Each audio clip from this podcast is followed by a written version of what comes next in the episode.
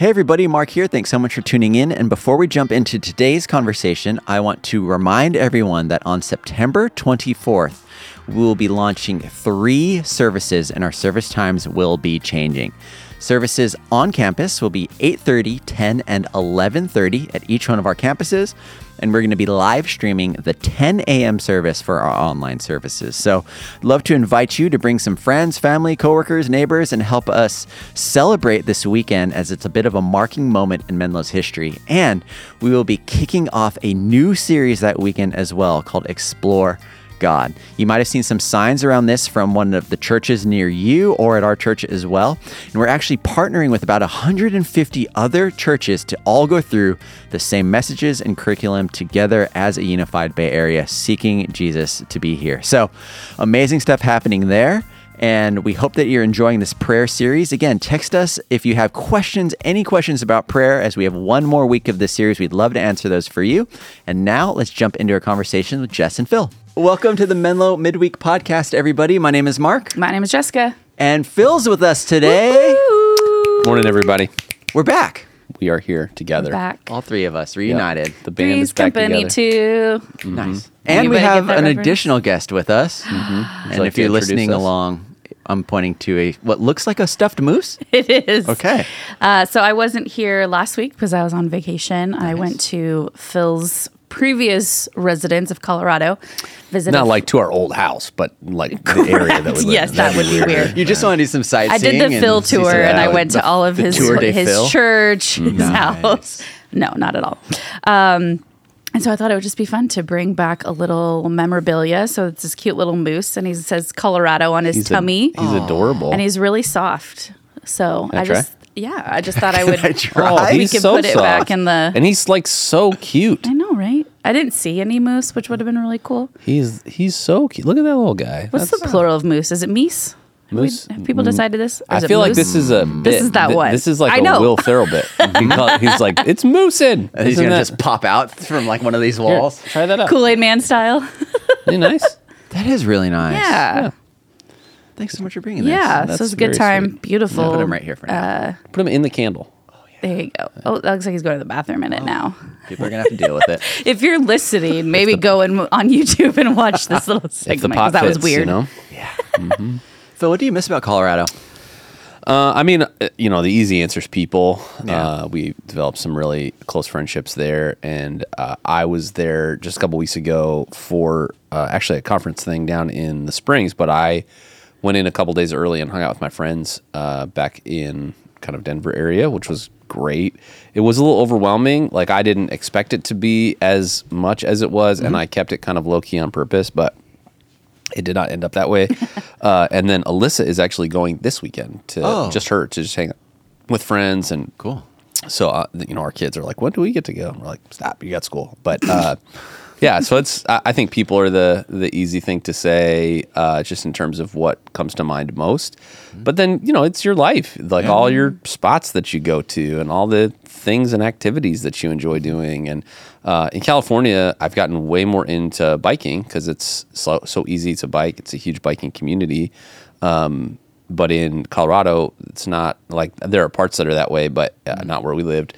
So I, I was much more into running when I was there. So I missed like I went and ran some of my old routes and stuff with some buddies. So uh, yeah, miss that stuff. But we're glad to live in California and feels like the th- there is not a um, low number of things to do uh, with our kids and uh, as people here either Mostly because you can be outside like all the time. 10 months of the year. Yeah, yeah. We bought we bought a dining room table for our house when we first moved here, and Alyssa and I once a week are like, "Why did we buy that? Like, we just don't we don't ever eat inside." So It's so, I love eating outside, a little patio Yeah. vibes. We've been doing that too, Yeah. except our backyard is being redone right now. So um, we have a big picnic table. Shout out Megan Cole. She was just like, "Does anyone want this picnic table?" And I was like, "Yes, me. Thank you." It's probably Megan Cole's family. Thanks, Cole's maybe. I don't know. Yeah. yeah, But I think for the majority of the last three months' meals, at least for dinner and breakfast, we've been outside. Just Yeah. Such a great way to greet the day. Yeah. it's good. Yeah. Uh, if you could have one meal from Colorado out here now, what would it be? Ooh, that's a good question. So one of the things that's true about where we lived in Colorado is a master plan community. So a whole bunch of Colorado stuff around where we lived was all chains.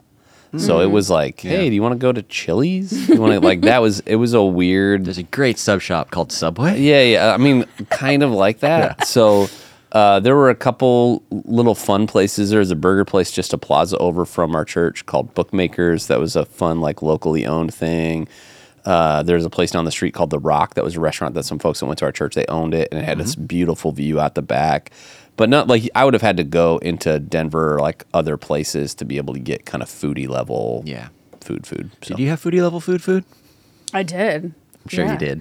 We went to a place called Snooze that Phil Mm-hmm. Great was like, breakfast I was so jealous Breakfast of all place. of Great. That's a good name for a breakfast Yeah, spot. It's so it was cool too because we got there and they're like an hour and a half wait, and we're like, dang it, we should have known. And they're like, but the bar is first Open, come first yeah. serve. There's three of us. They're like, what are the odds? So there's a mom and a daughter and an empty seat next to them. And I'm like, I'll go to the bathroom and come back out and see what happens. I walk in, there was like a line for the bathroom. I was like, whatever. I turned back out, and the mom and the daughter were leaving. Praise the Lord. And so I got, Look at that. I was like, if I went to the bathroom, I awesome. would have missed those seats. Look at that. So it was, I got the pancake trio oh yeah, and it let's was like go. a blueberry with a lemon cream inside Yeah. and like a brown sugar crumble on top um, a sweet potato one with maple and pecans or pecans however you say it Yeah. and oh shoot what was the third one I think you could stop it too and yeah i know oh my satisfy. gosh i didn't obviously didn't eat it all it was Yeah. so big but it was incredible Yeah, it's a good spot. That's It Alyssa's so favorite good. breakfast spot. yeah it was very good Awesome. Well, speaking of provision and food, nice Segue Yeah, you're welcome. you really are the segue king Uh, we talked about embracing the provision of prayer as we're continuing our Teach Us How to Pray series. And I thought it was a really, really fun message. Um, I enjoyed a lot of the. Um, you kind of had a lot of asides in this message too, like the first one where you just kind of had to have a moment of silence for, which I'm assuming is a bad sports team, the Cleveland Browns. mark's Agreed. sports knowledge Yeah. is my Although favorite they showed up this good. weekend, I talked trash about them, and then they clobbered the they? They heard you. Cincinnati Bengals. They were like, "Well, Oh. Let's, we better show up today." So yeah, it was a good good sports weekend. Both Yeah. my fantasy teams won. Browns won. 49ers demolished Mm-hmm. the Steelers. So uh, good sports weekend. yeah. Yeah. And then you took us from there to the scene of middle school or high school Phil putting these things, little metal things called Mm-hmm. Yeah, coins, yeah. Yep. into a Third- yep. dispenser. Mhm. Great joke there. Yep. And i then- still have to use coins for my laundry Seriously? It's really dumb. Wow. Yeah. In Menlo Park. In Menlo Park. That's fantastic. That feels like a miss. Yeah. It is like how do I Like pay a this Bitcoin? Yeah, how do I Yeah. pay this via Venmo at least? I literally have to go to the bank and go inside the and bank get like a roll of coins. and ask for a roll of quarters. Not- Holy not, like the bank website. no. you can't get them on like- your app. Yeah, you're trying to get Literally the- have to log into the bank. yeah. Yeah. It's ridiculous. Anyways, coins.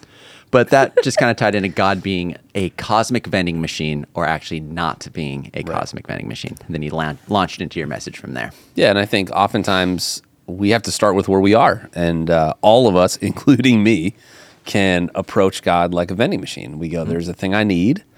Um, in my life, I can usually see it, you know, like a vending machine. That's the thing I. That's the thing I need. That's what I want. If I could just get that, I'd be happy. And uh, then we kind of wonder, what's the change that I need to do? Or sometimes it's, you know, the crystal ball. What's the incantation I need to say? And sometimes that's what's the thing I need to pray. And I think that's sometimes what we twist the Lord's Prayer into. Um, but that's not Jesus' point. You know, this idea of what does an actual, not transactional relationship with God look like? uh, Jesus really leverages this specific moment in Israel's history to share with his followers exactly what he has in mind, something that they probably wouldn't have correlated to their regular everyday prayer. And for us, definitely something we wouldn't because we weren't there. We didn't know the historic reference. So we got a chance to dive into the kind of, uh, you know, um, exile or the wilderness after the uh, Egyptian captivity uh, and really where Jesus was tapping into in the history of Israel. And a great song about Yeah, the come on. Pharaoh. I was in the back Yep. in the green room singing that and That doing the may or may motions not come out also. today on social. Yeah, yeah. yes. What's funny for me is, you know, if you don't know this, all of our campuses right now they get the same feed, mm. so they get the eight thirty legacy service feed, which is a mm-hmm. great service. but that service typically trends older, and that group is often like sort of our most let's call it respectful. They're not. If I ask for like a call and response in a situation like this, they're like, "We're not. No, that's not respectful." but every other campus, I'm like, "How is that going there?" You know, because I'm not in the room with them. Uh, so 10:30 was with me more. Uh, and I set it up a little bit different because I learned from the first one. But you know, if you grew up in church, that is a song you learned, Yeah. and so I think I always think it's funny, especially for people in the room who are not church people, because w- just to remind ourselves, this is weird that we all know this. like this Yep. is a weird Yeah. subcultural thing. Yep. Uh, that I think reminds all of us we have some shared experience, and reminds us at the same time that it will always take work and effort for us to be understandable for people that don't have past faith experience. So I try to weave those little moments in when they. I'm when sure they it fit. varies. It is very cult like when Yeah, we yeah. do it. What they're like, are what? we- They all know it. Yeah, yeah. On your way out, there'll be songbooks available. Yeah. Get ready, Exploring God series. Yeah. And then there's also there's the transactional part of that relationship, but there's also the when you're talking about a cosmic vending machine, the idea of immediacy or give me what I think I need, what I think I want for right now, for this moment. And it was pretty clear through um, the last half of your message that that's actually not really how we should approach God. Yeah, well, eh, I- I think when we, I I use the example of kids, right? Because kids that we mix up what we want and need all the time when we're kids, and if you have kids in your life, it's almost comedic, right? Like you kind of know when your kid is like, "I need, I need, I need, I need." You're like, you don't. You don't need another popsicle, Wells. Like it's fine, man. I promise you're gonna make it to the end of today. There was some Doesn't feel like it. I know. Well, there was there was some meal this week where uh, we I, for, I think it was this weekend we had friends in town that were helping with the installation service and uh, we, we waited a little bit longer to get a meal than we normally would. And Wells, you know, all these stories are with a four year old because it's he's the most gregarious of our kids and he is four, and he just looks at me and he goes, "Daddy, it's been too long since I've eaten. I'm gonna die." And then he just collapses on me. And I was like, cool. Glad that we're emotionally regulated. Yeah. You know, I'm glad that you feel comfortable to share this with me. But I feel um, that way sometimes too. And then the Yeah. hilarious part was uh, this. This had preach. We got to the meal and he didn't eat very much. Oh my and I was like, bro, what are we doing here, man? Like, this is what you just You just fainted resurrected yourself. Me. Yeah, yeah. So, uh, yeah, I think that we do. We convince ourselves. Uh, I need, I need, I need. When actually it's I want. And and I think if we take a step back, when's the last time we even assessed what our needs are? And um, I think we often assume our needs and presume on God our wants. Um, when God wants to hear what we want, He absolutely does. But when we say, God, give us today our daily bread, to say, God, what is it that I need today for the calendar I know about and the calendar I don't know about? And I think that shift allows us to have a much tighter connection to God throughout the day, which I would argue is what we're supposed to be aiming at. Yeah. I really appreciated the moment with uh, the background music playing to take a moment to like kind of think like, you know, what is that thing maybe today? And I was re-listening this morning and um, was gonna fast forward through it to make sure I got through the whole thing. And I was like, maybe maybe I'll take a second. And then literally the word that popped in my mind was patience. And I was like, oh. well, isn't that funny? But it's such a good like simple thing. Like just take. I mean, it could be a minute Yeah. just to listen. And what is it actually that you do need today? Totally. And that was great. Well, and I, I think you know we've talked about that. I think even as a, a creative team, I think that's where that idea came for, from for me.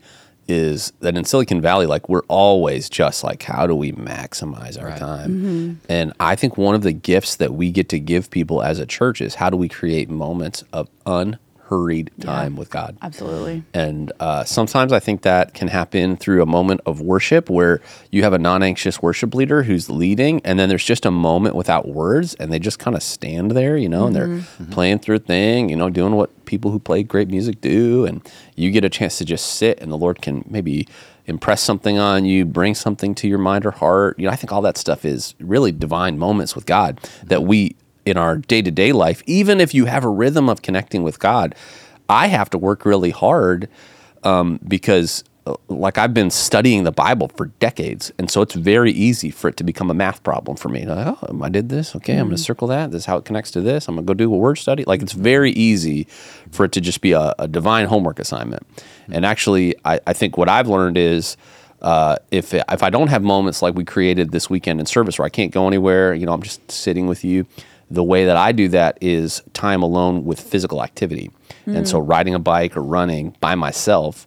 That's usually where I feel like I get quiet time with the Lord, mm-hmm. and uh, everybody's different. You know, I've mm-hmm. heard that when uh, you do a lot of work with your mind, oftentimes the way to calm your mind is physical activity. Mm-hmm. Hmm. And when you do a lot of work with your body, when your when your daily work involves physically exhausting labor, a lot of times it's things that are really mentally stimulating that allow some of that same rest. Interesting. And so, uh, yeah, I just think we all learn our own rhythms, but hopefully it just gives people not just a chance in that moment to have time with God, which we absolutely want, but also maybe proves to them this is possible in your life outside of this too.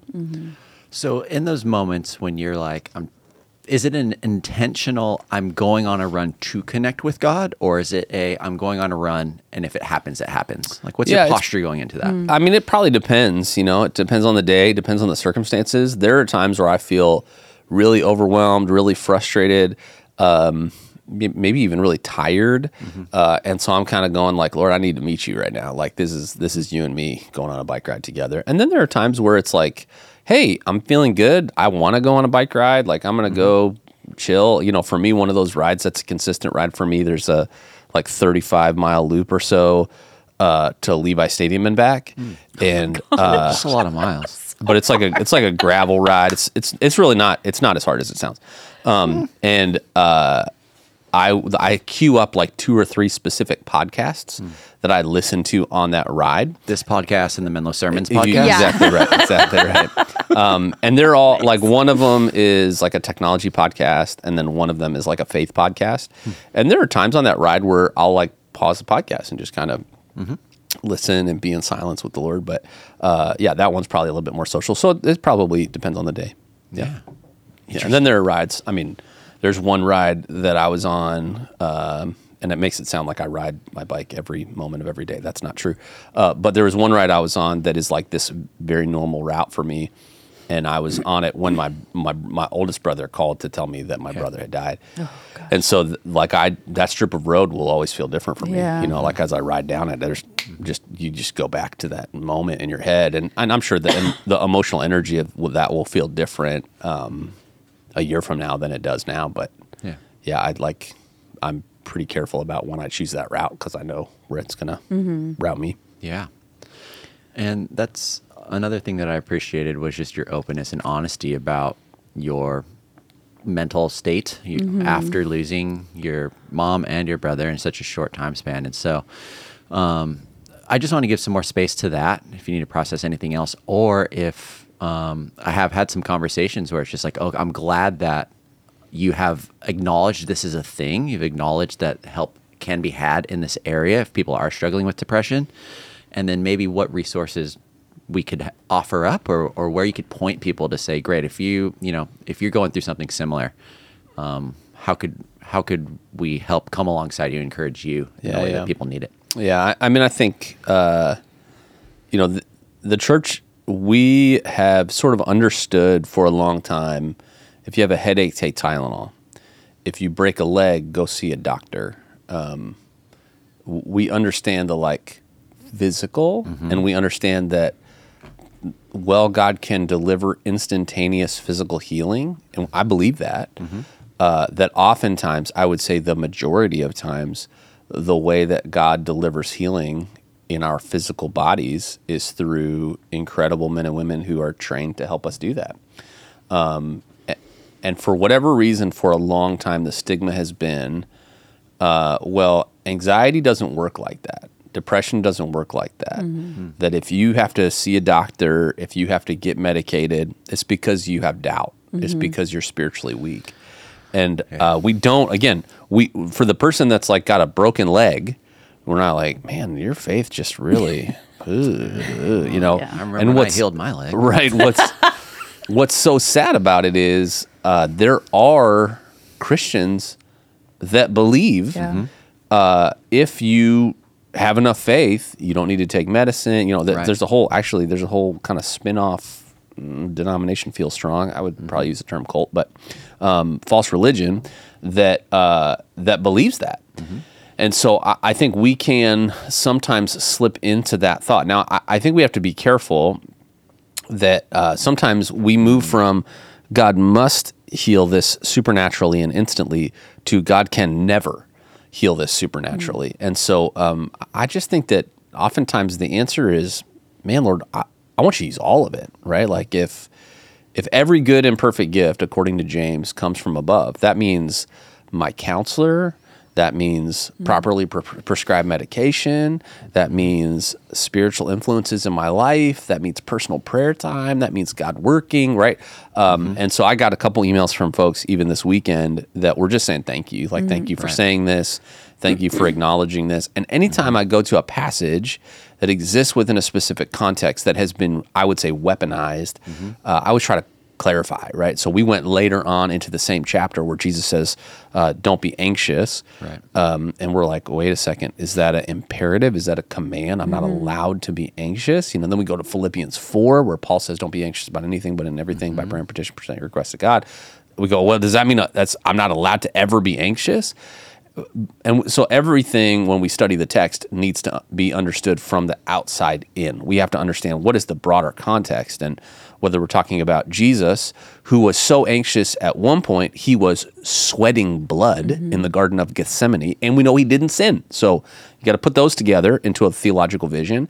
And then Paul is talking about times where he's pressed but not crushed, perplexed but not overwhelmed, right? So we know that he has experienced anxiety. So th- there is a gradation, right, of what it means to have um, overwhelming, debilitating, unaddressed, uh, wildly painful trauma in our life.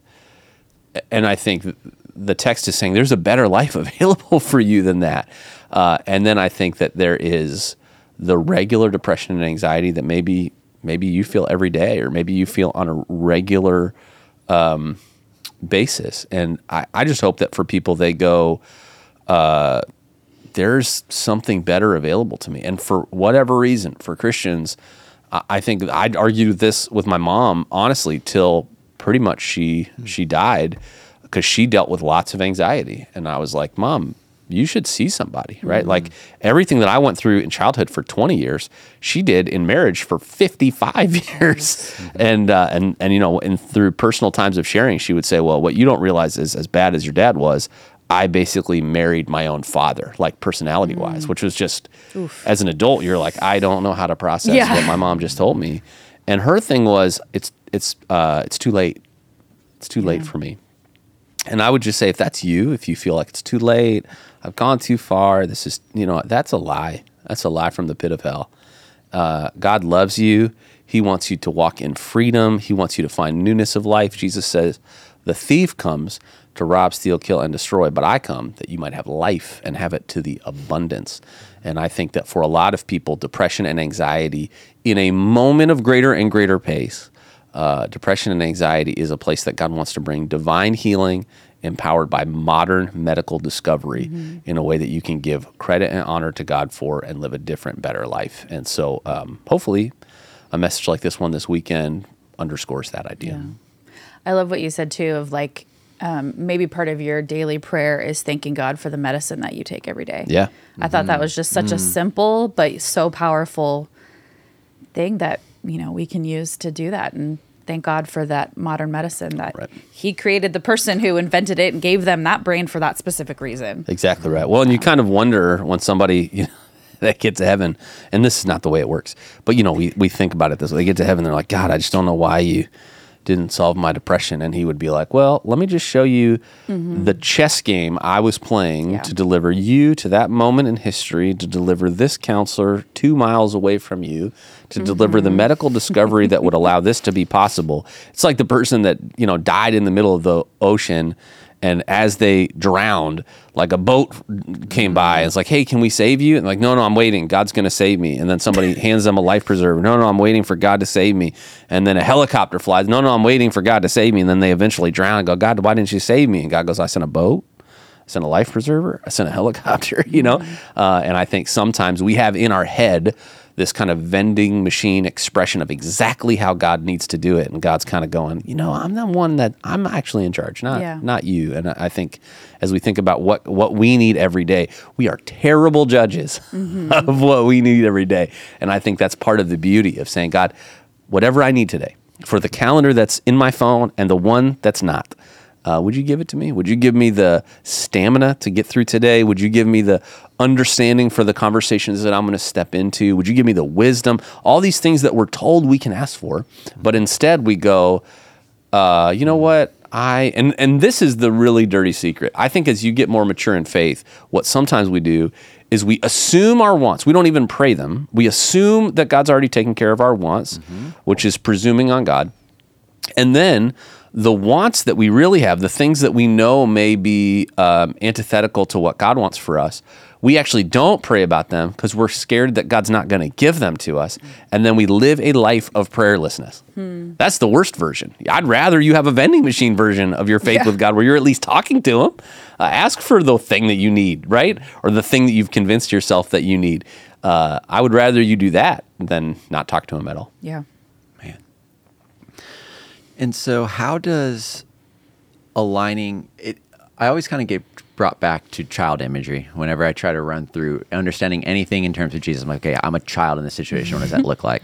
And we talked a little bit about father last week and using Right. that language. So, how does where's the intersection between asking for things and father? There's some kind of you know relational Totally. tie in there. Yeah, yeah. Well, and I think that you know there's a there's a teaching where Jesus is talking about um, this idea of our heavenly Father, and he parallels it. He says, "How many of you who are earthly father, you know how to give good gifts? Mm-hmm. Like you're not you're not to." If somebody asks for something nice, you're gonna give them a rock. You know, like you you love your kids, mm-hmm. even if you're an imperfect father, you love your kids. And so, if you know how to give good gifts, how much more? That's a construction that rabbis used at the time. How much more hmm. um, can your heavenly father see your need and give it to you? And uh, i think that's just this beautiful expression no matter what your personal experience of father was. Um, and I, I always encourage people if you experienced pain around your earthly father uh, which i did there are probably people that God has placed in your life, sort of surrogate spiritual fathers and mothers, that became really helpful. And uh, I can just tell you, I would not be here today if it weren't for people like Mark Smith and people like David Wheeler and for people like Charles Keel, um, people that just just men in my life that were stand-in spiritual fathers for me, men that would have me over for lunch, men that would spend time and invest in me, and they weren't like formal mentoring relationships. They were just like, oh, wait, you can have a meal at your house and no one throws things? Oh, no one's physically fighting here? Oh, that's this is different. Mm-hmm. And they gave me a vision for what a family could look like, for what a man could look like that that's that wasn't perfect, but seriously pursued Jesus personally and with their family. And so I, I think that when we think about that, and then we think about, hey, when I need something, yeah, if, if there's a heavenly Father that looks more in line with this, well, then I, I want to talk to him, right? Mm-hmm. We also take, I think it's Psalm 37 4 if my memory serves me correctly. And we think about this passage: uh, "Delight yourself in the law of the Lord, and He will give you the desires of your heart." There's a that that's one version, um, and and I think that sometimes that gets twisted, um, where it means if you are a really good Christian, God will give you whatever you want. And really, what it's talking about is a heart transplant. That when we say, God, I'm uh, I'm passionately pursuing you with my life, and God's saying, Cool, I'm going to change what you want to look more like what I want. So when you pray, you're actually praying in tighter alignment with my will, that my kingdom might come, my will might be done in your life as it is in heaven. You know, this thing we just prayed about a couple weeks ago in service. And so I think it all sort of intertwines together to give us a picture of a father we want to talk to, that we believe is trustworthy to give us what we need, and that ultimately the things that we're praying for as we are in tighter relationship with him are not only good, but satisfying. And I think sometimes we we have that disconnect. We want good things, but they will not satisfy us. Or we want to be satisfied, but we want to be satisfied with things that are not good for us. Mm-hmm. God wants to align our heart so that the things we're pursuing in our life are both good and satisfying. Mm-hmm. and that that's summarized by a line that you used in your message which was we aren't designed to live a life that that isn't dependent on God, right? We're, we're not Right. designed to be independent from this. We're designed to be in relationship in every moment, trying to seek and ask God, what do you want me to do at this moment? What do you want me to do with this? And so Absolutely. That's just a hard thing to do, though. Well, I, I mean, I, I feel like this is true anywhere. Like if you're listening to the podcast and you live somewhere else in the country or somewhere else in the world, and you go, "That's really hard," and you don't live in Silicon Valley, um, people are people, so we're all much more alike than we want to admit. But Silicon Valley, uh, I would say. We are so rabidly independent. Uh, we're all different, right? That's sort of the pride of our culture. And one of the kind of startup things that I've noticed is that people will go to a place like Meta or Google or Apple and they'll sort of use it as their incubator. They're figuring out, hey, what does it look like? What's the thing I'm passionate about? What do I want to do? And then at some point, it feels like there's this graduation to startup world. Maybe I'm misreading it. um, but that idea of at some point, I'm going to be my own boss. At some point, I'm going to get to do it my own way. And I think that the idea of I'm going to get to be untethered and do whatever I want and report to no one. That's actually an illusion, even if you're not a Christian. Uh, we always have bosses. I like to tell people I have uh, I have ten bosses. They're called elders, um, and so Hi, we all have bosses, and that's actually good. Like it's good for us to submit to authority. And um, in this idea of a culture that regularly tries to convince us we can live untethered and unaccountable, by the way, when you see the people that have actually achieved a version of that, it always ends badly.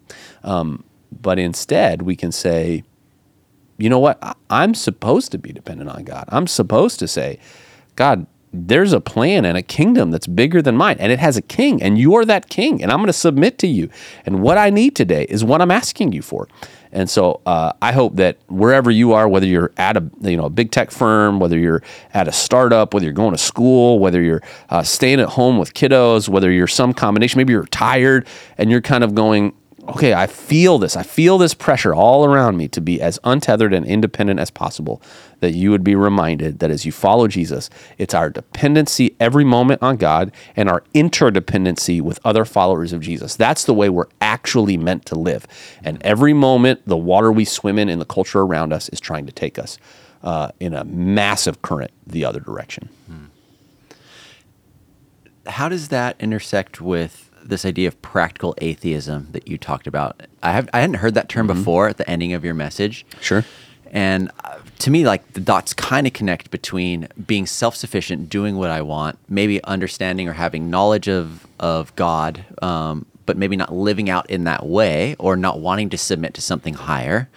Um, I just thought that was a really interesting, like, I hadn't really ever heard that term practical atheism before. Yeah, Is that a philism? No, no, no, it's not. It's a whole it's a whole thing. whole you, thing? you can go find it on the internet and look at a bunch of people that talk about it. It's a concept that basically says uh, I intellectually ascend or I believe a specific thing, but my life looks nothing like it, right? And I always think about that passage, uh, even the demons believe and tremble, you Yeah. know? Uh, this idea of like, well, I believe this. like, cool. I mean, the demons believe. It's about what does a saving faith look like, right?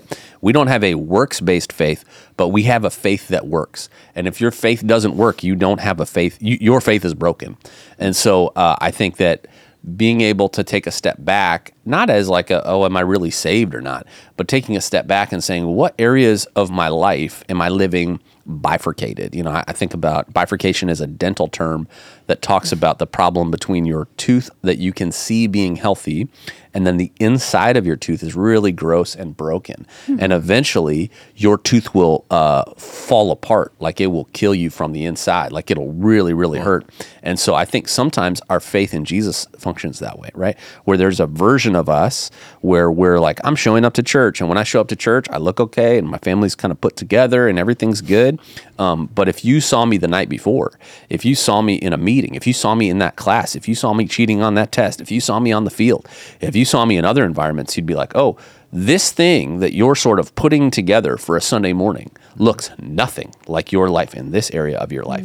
I think the what God wants for us is He wants us to be integrated. He wants our faith to inform every part of our life, and uh, I think it's very very easy for us to become, uh, yeah, essentially just this practical atheist that says you know what, I I I have a I have an idea in my head that I believe, but I don't believe it enough to change anything about the way that I live. And I would say you have more in common with demons than you than you should.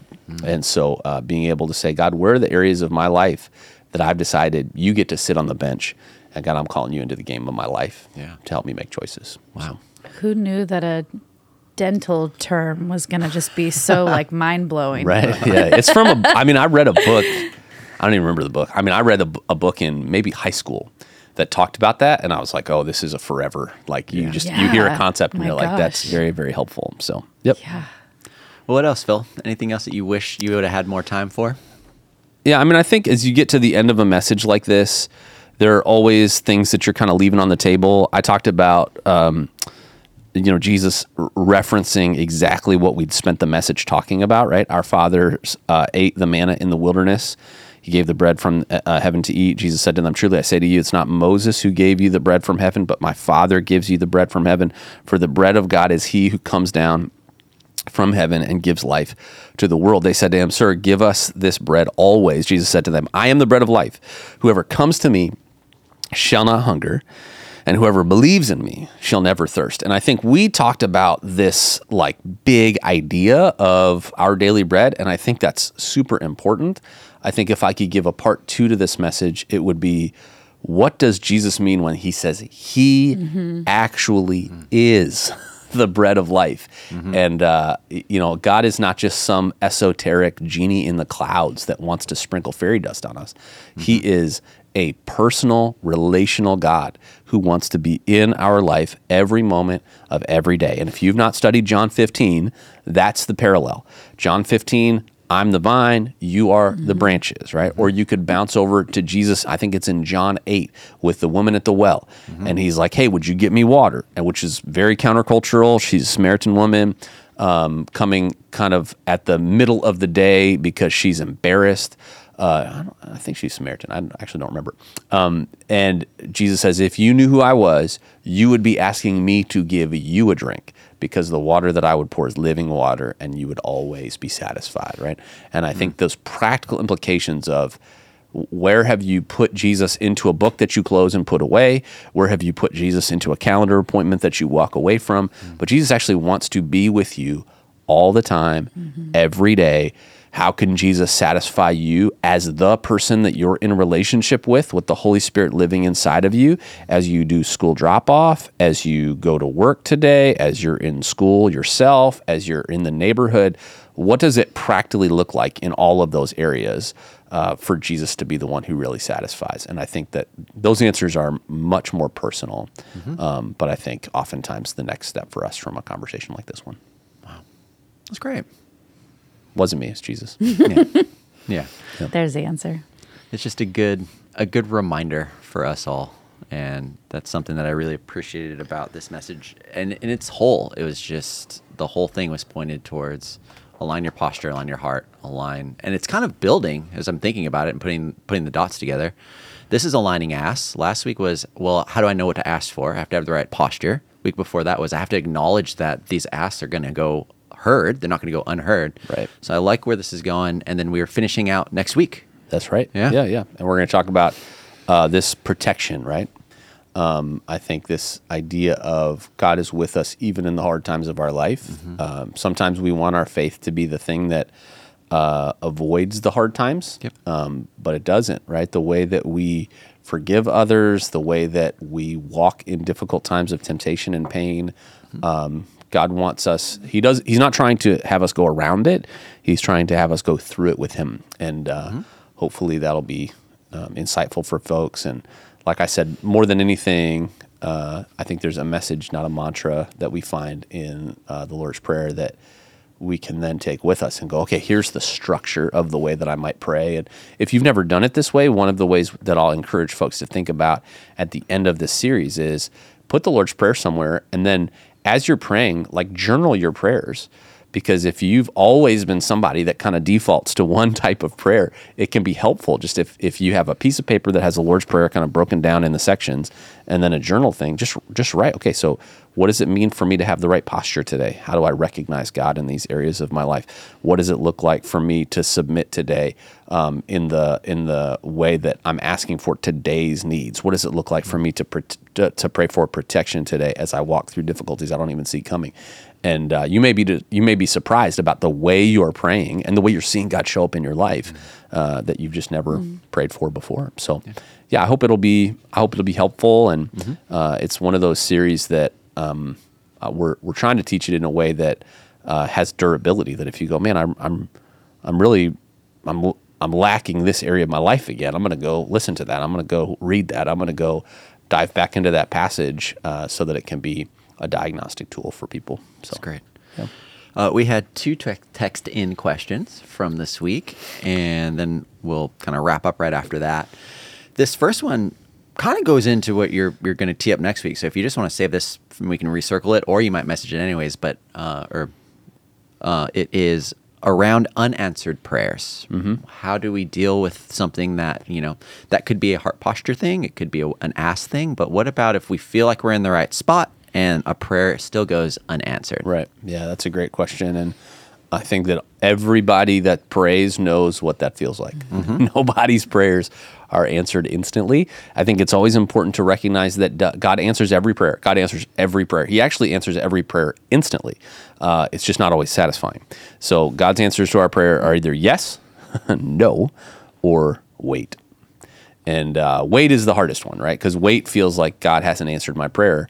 Uh, but the line that I would say often, um, I, I, just think about when I'm waiting for something is that mm-hmm. God is working in our waiting. Mm-hmm. God is working in our waiting. Mm-hmm. So while we want that relationship to be resolved, while we want that job to be figured out, whether while we want that answer to come, God's going, man, there's something I need to do in you. Remember, God is playing chess, not checkers.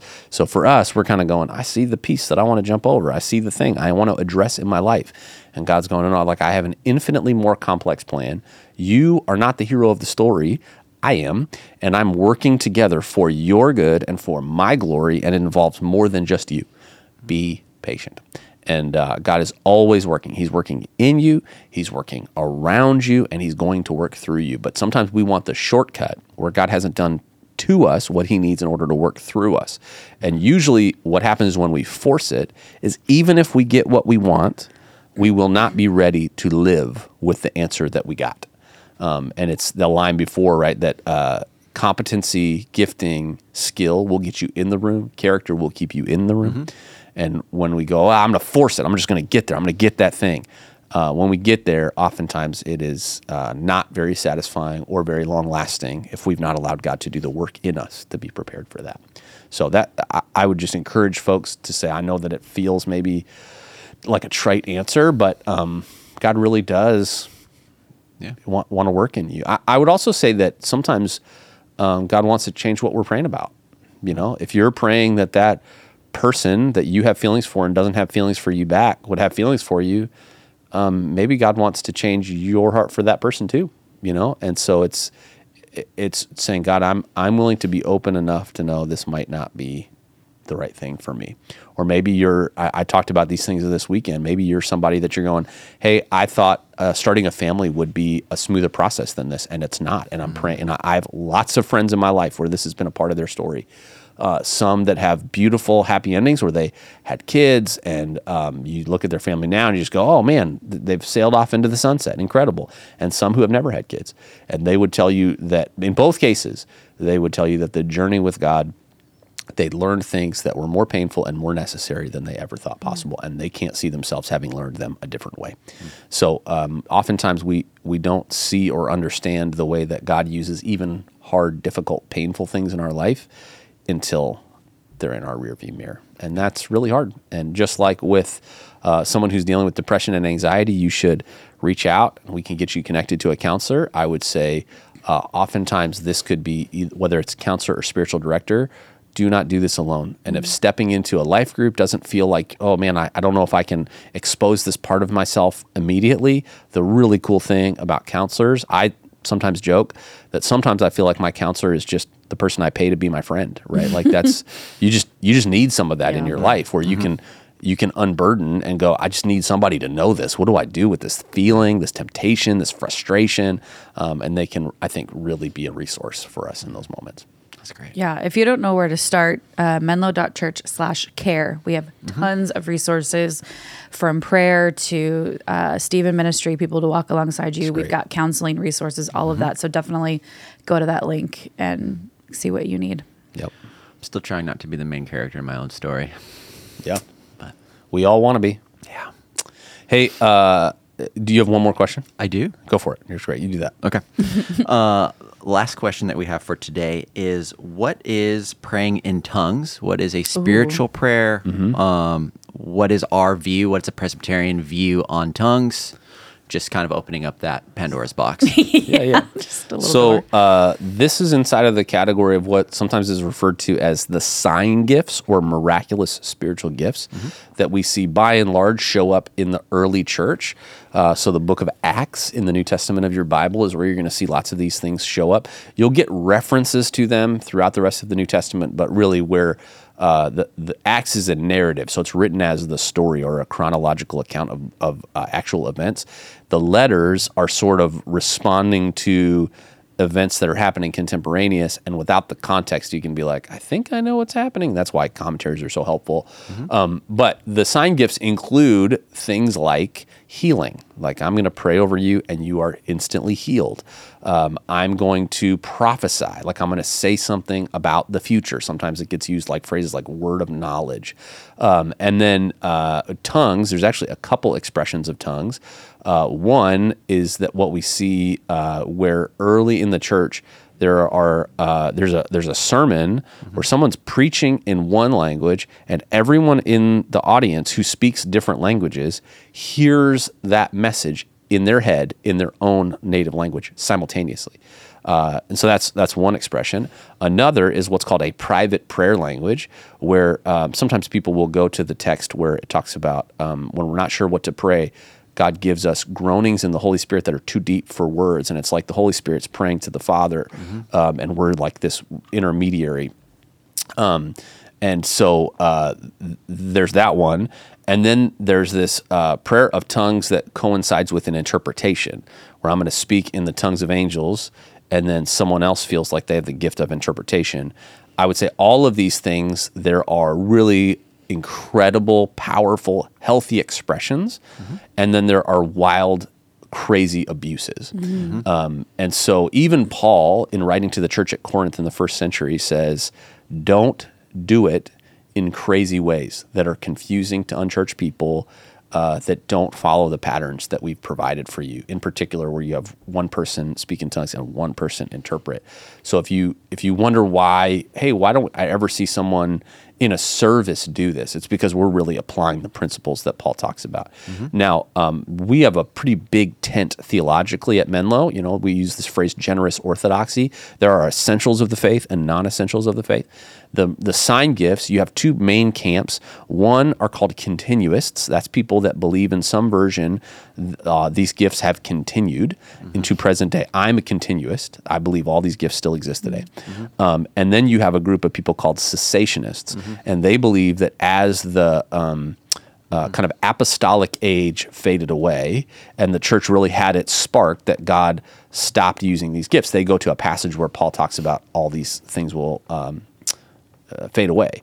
Now, I- would say it's convenient if we think all the things will fade away because he's talking about everything. He's talking about preaching. He's talking about all the gifts. It's convenient um, that if only the things fade away that make us uncomfortable. and all these things will fade away, right? We know that these things are a gift for a season. Um, uh, that in eternity it will likely look quite different.